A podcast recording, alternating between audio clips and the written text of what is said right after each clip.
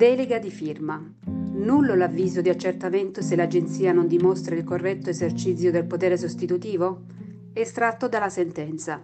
Con recenti pronunce, poi, questa Corte, pur modificando il proprio orientamento in tema di delega di firma, non delega di funzioni, ai sensi dell'articolo 42 di PR 600-1973, ritenendo irrilevante la mancata indicazione del nominativo del soggetto delegato né della durata della delega, ha però ribadito che, in caso di contestazione specifica da parte del contribuente in ordine ai requisiti di legittimazione del sottoscrizione dell'avviso, incombe sull'amministrazione fornire la prova della sussistenza di tali requisiti in capo al sottoscrittore.